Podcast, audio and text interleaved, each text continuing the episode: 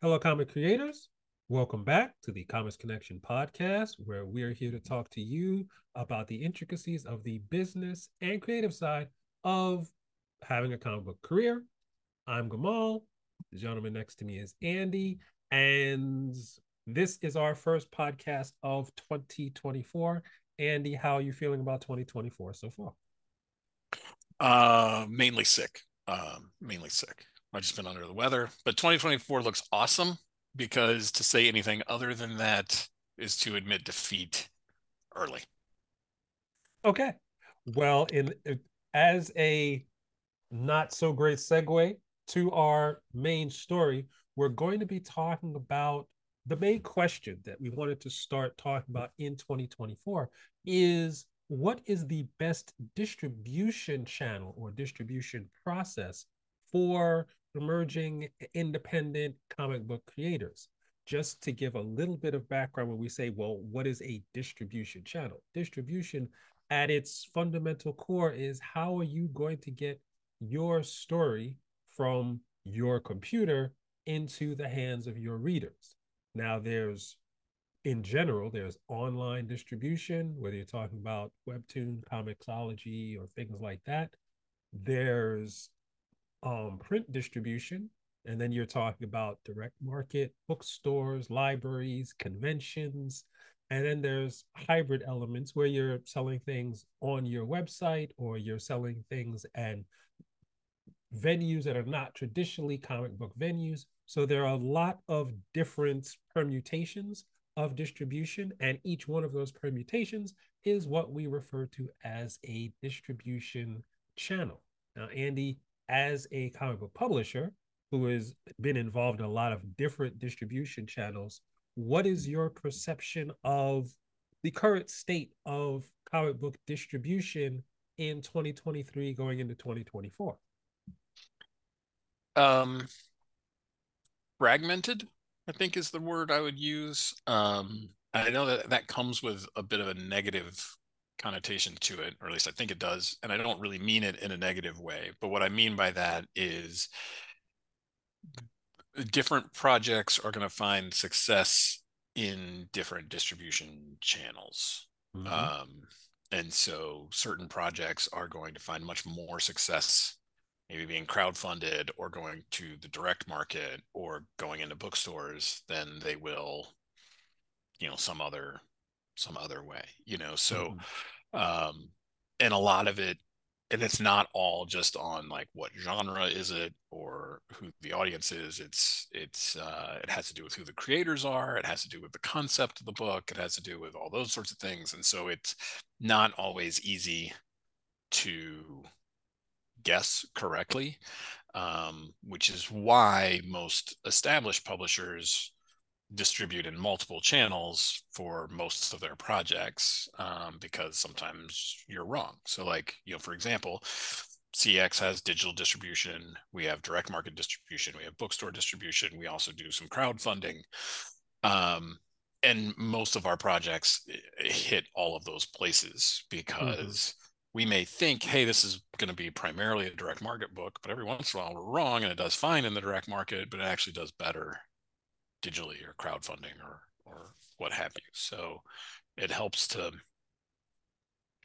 to to hit them all, but it also helps a lot to target and kind of have an idea of where you think it's going to do best, so that you can put the bulk of your efforts um, in that area. And then if you find out you're wrong and it's hitting somewhere else, adjust quickly. Mm-hmm, mm-hmm. Well, I think the idea of multiple distribution channels and kind of hedging your bets across each channel is something that when we talk in comics connection about it it's a model that we borrowed directly from the movie industry. Because when you think about the movie industry what you're actually most people are thinking about is what's called a theatrical release when it comes out in the movie theaters. But where when you're talking about how a movie actually makes money it actually makes money across eight to 15 different distribution channels. Theatrical is one, and then streaming is another. And then, believe it or not, some people still have cable. Cable is another, then network TV, then affiliate TV, you have international distribution, you have um physical media distribution, you have um what's that other thing? Airport, airplane ships and other things like that.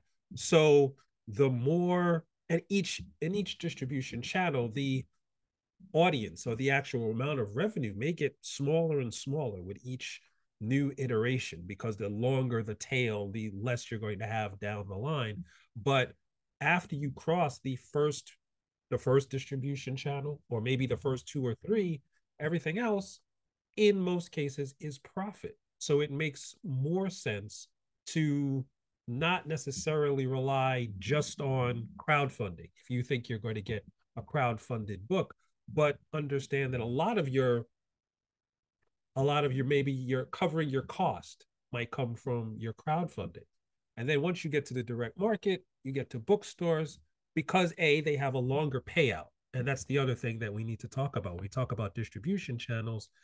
The um, the amount of time it takes money to get back to you relative to when the book is released is significantly different in each channel um Andy, you have a much better handle on what those timeframes are, but comparing like crowdfunding to direct market to bookstore, I mean, how long do you have to wait for the money in each channel? Generally, in crowdfunding, you're just waiting maybe a couple of weeks after the campaign closes, um, mm-hmm.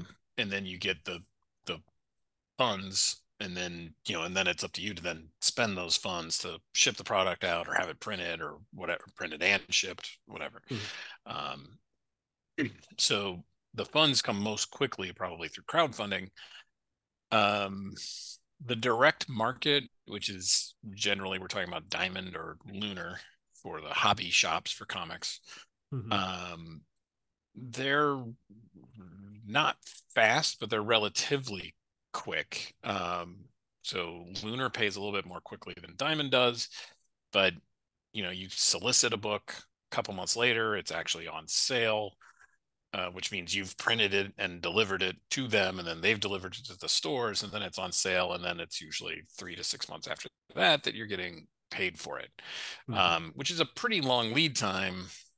You know, if you start going into the well, what's it take to actually, you know, the cost of creating that story and all that stuff, and then getting all your files together, getting it printed, all that sort of stuff. That's a really long cycle, especially if you are on sort of a monthly, uh, if you're on a monthly grind, you know. Mm-hmm. So like you could be working on issue seven, right, when you start to get money for issue one. Um, uh, so that can be tough, challenging, and then the book market is even longer because they send the book out and then they send the um, then they get sales from bookstores but then they also hold on to it because bookstores can return the books so that is even longer and you don't get the full amount so you know let's say we send out a thousand books to bookstores that are that are you know purchased by the bookstores we might get paid for half of those after after about a year um, mm-hmm. and then mm-hmm. they hold some of that money in reserve because they're expecting returns to come back in and then if when they return the book you don't get a dime for that it's not like it, it's not like you keep a dollar for mm-hmm. that um and so that's a very the book market is very scary because it takes a long time and you print and then you hope that they sell through and then if they don't you're stuck with a whole bunch of inventory that cost you a bunch of money to print and then you're you got to figure out how to move that inventory um, hopefully in a way that you know covers your costs and still makes some profit, what have you. Mm-hmm. So those hmm. are the basic. Those are the those are the big timelines. Those are the, kind of the three biggest uh, buckets.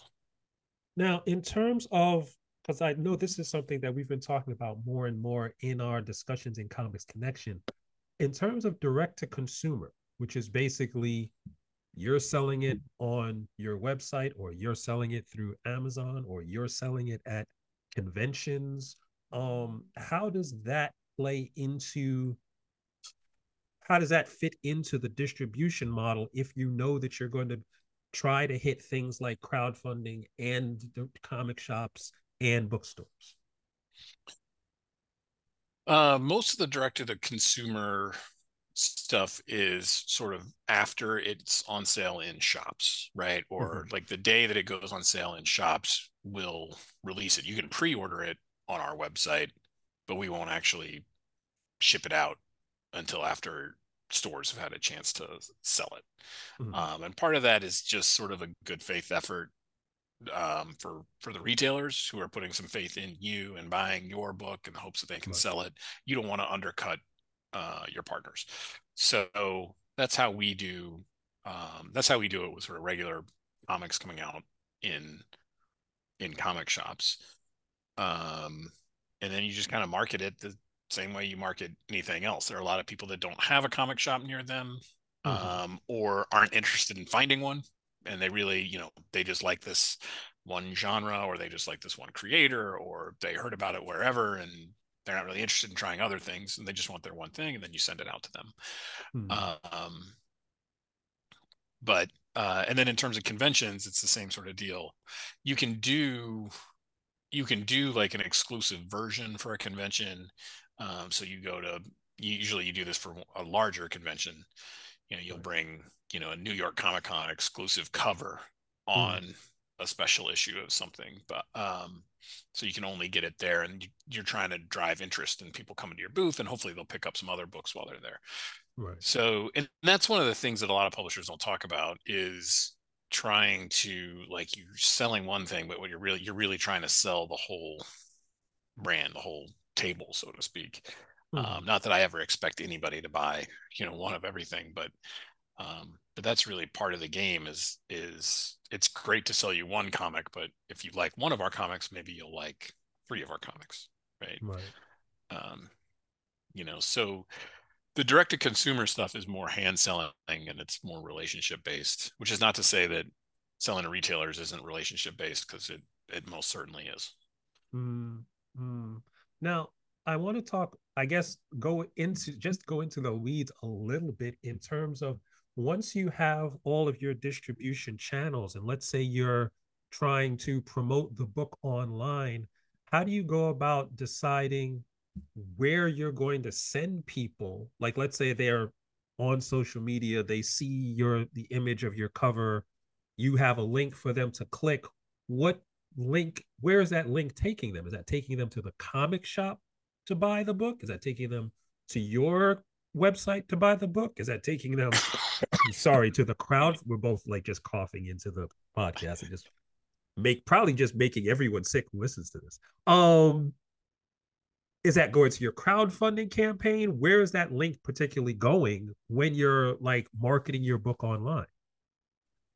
So we uh, we may do this differently than other than other um, than other publishers do, but you know, on social media and stuff, the the the best thing to do we have found is have a link to our website. So if we're pushing one particular comic or you know trade paperback or something, we'll put the link to that page on our website. But that page on our website has uh, you know before you would order it from us it has the diamond distributors ordering code so if you mm-hmm.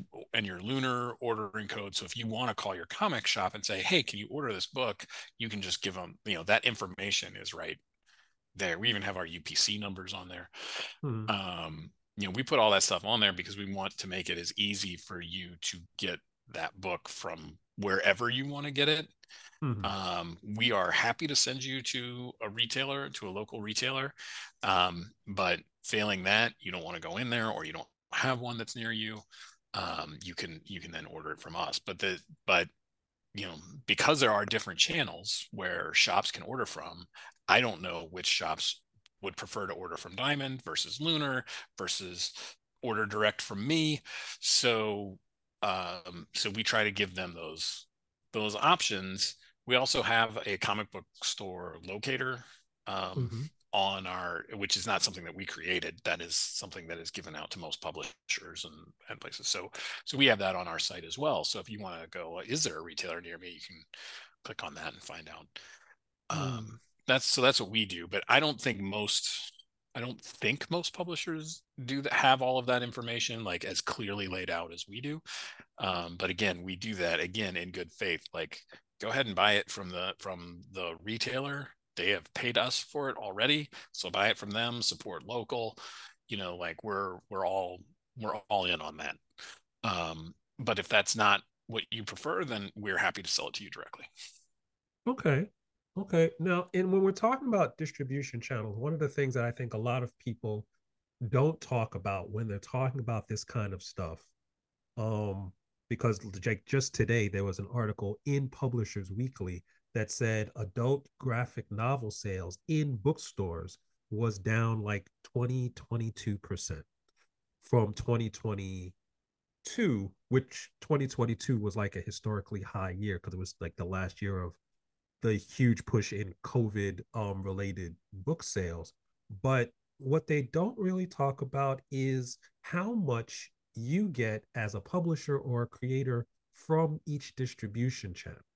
Because it's not like mm. if your book is 499 that you get 499 whether it's crowdfunded or in the direct market or in bookstores or you know from your own website.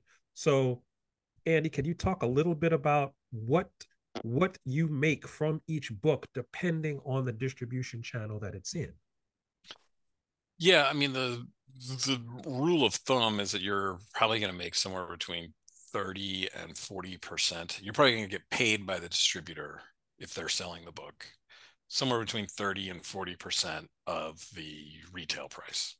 Mm-hmm. So just to make the math easy, you've got a $10 book, right? Mm-hmm. You're probably going to get paid somewhere between three and four dollars for that. And out of that three or three to four dollars, you have to pay for the printing, the shipping, the creative costs that go into it, the people to do the design, all of that. So you've got to sell enough of these books at three or four dollars to add up to paying all of those people and paying for all of those services and and products, um, which is not very easy to do. Um, in fact, it is quite difficult to do if you do not have household name type characters or franchises and things like that. Mm-hmm. Um, so, and you know, for us, like we do creator own books, so we pay a royalty to the creator on every comic or book that we sell. So, you know, that's another bite out of that 30 to 40 percent that automatically goes to the creators. Mm-hmm. Um, you know, which just cuts in a little further. So the way that the the the best way to make money doing this is to get enough orders that a it covers your costs, but the higher the order numbers, the bigger your print run. The bigger your print run, the lower the cost per unit that you print gets. Mm-hmm. Um, so what I mean by that is if I only print a thousand units of a book, it may cost me of a of a comic that might cost me, you know, somewhere just south of a dollar per unit. But if I print 3000 it'll probably cost me um, 20 to 30 cents less per unit my overall bill will go up because i'm paying for 3000 instead of 1000 but i'm paying much less per unit that way mm-hmm. and so that makes that means that for every sale i'm capturing like 20 cents more or whatever mm-hmm. you know it might be so the the the the the the real thing is like it's not helpful to have a bunch of in fact it can it can sink you if you have a bunch of comics that don't sell well but you've got 10 of them you know let's say you've got 10 that sell a thousand each uh, you are probably going to make a lot more money if you have one that sells 5000 mm-hmm. mm-hmm. um, in fact you may be losing money at you're probably losing money at 10 selling a thousand each but but just like you know just for sort of illustration purposes one project that does very well is is much better than than several projects that do okay mm-hmm. well that that actually parallels um historic trends in the entertainment industry in general not just comics right. but in music and film and books there's the publishers and the the major companies are always looking for that one blockbuster because it's going to cover the eight to 10 or 20 projects that just did okay or underperformed and that makes them the money. And you talked about now you talked about what happens like percentages in like direct market. Is that the same percentages for bookstore and for crowdfunding and right yeah that third that 30 to 40 percent is kind of across the is kind of across the board. Um crowdfunding can be different uh, because you can do more like collectible type projects there where you might charge more like i might pay more per unit but i might charge significantly more per unit mm-hmm. for something on crowdfunding. So crowdfunding is kind of its own animal in that regard um but um but yeah for for for a distribution channel where there is a a, a third party entity a distributor that is mm-hmm. distributing mm-hmm. fairly widely right substantial mm-hmm. numbers to other to other retail um those are probably around 30 to 40 percent hopefully closer okay. to 40 closer to 40 in most cases but but certainly not in all okay so i guess the last question i will ask is how does how does uh companies like amazon fit into all this or do they fit into it at all so for the most part we sell our books to amazon through our book store distributor. So the mm-hmm. bookstore distributor will sell to Amazon and Barnes and Noble, and they just treat Amazon like a like a another large bookseller. Um, okay. And they they sell to independent bookstores too, but you know, sort of those are sort of your your big ones. I'm so old that I reflect reflexively still want to throw borders in there, even though they haven't been around for like 15 years. Yeah, don't yeah, don't do borders because yeah. there's nothing to there's nothing to talk about no no one knows no one knows what that is anymore i just used to i worked at borders for, for mm-hmm. mm-hmm. well i for a long for a little while i worked at like walden books so i get it okay get yeah it. there you go okay so now that we've actually explained how old we are let's recap by saying right. there are many distri- different distribution channels for your comic just keep in mind that spreading out your book among different distribution channels may be a good way to hedge your bets in term instead of sinking all of your prospects into one channel just understand that each distribution channel has its own time frame of when you're going to get paid and the amount that you're going to get paid may differ from channel to channel depending on the specifics of that channel and who actually takes their cut when you're actually breaking down your profit and loss statement. Um, that's gonna wrap up um this first episode for 2024. The links to some of the things that we were talking about, especially the Publishers Weekly article, will be in the show notes, along with a link for you to get one month free membership for Comics Connection. Um, until next time, I'm Gamal. Andy, go ahead. Yeah, I just wanted to jump in and say, you know, just as you were talking about Comics Connection, I've been writing uh, uh, piece by piece. I've been writing a, a whole like long, very detailed uh, piece for Comics Connection members on distribution channels, like really going through and concretely defining what they all are, who the major players are, how it works, um, how to get involved, how to integrate it in, in different ways. So like, you know, when we talk about Comics Connection, this is the type of stuff that we talk about in terms of like, there is very real value. Like if this is something you want to do from a business perspective, we do the same sort of sorts of things on craft as well for writing and drawing comics. But since I happen to be doing distribution at the moment, uh, as we go along, I figured I'd chime in and, and plug that.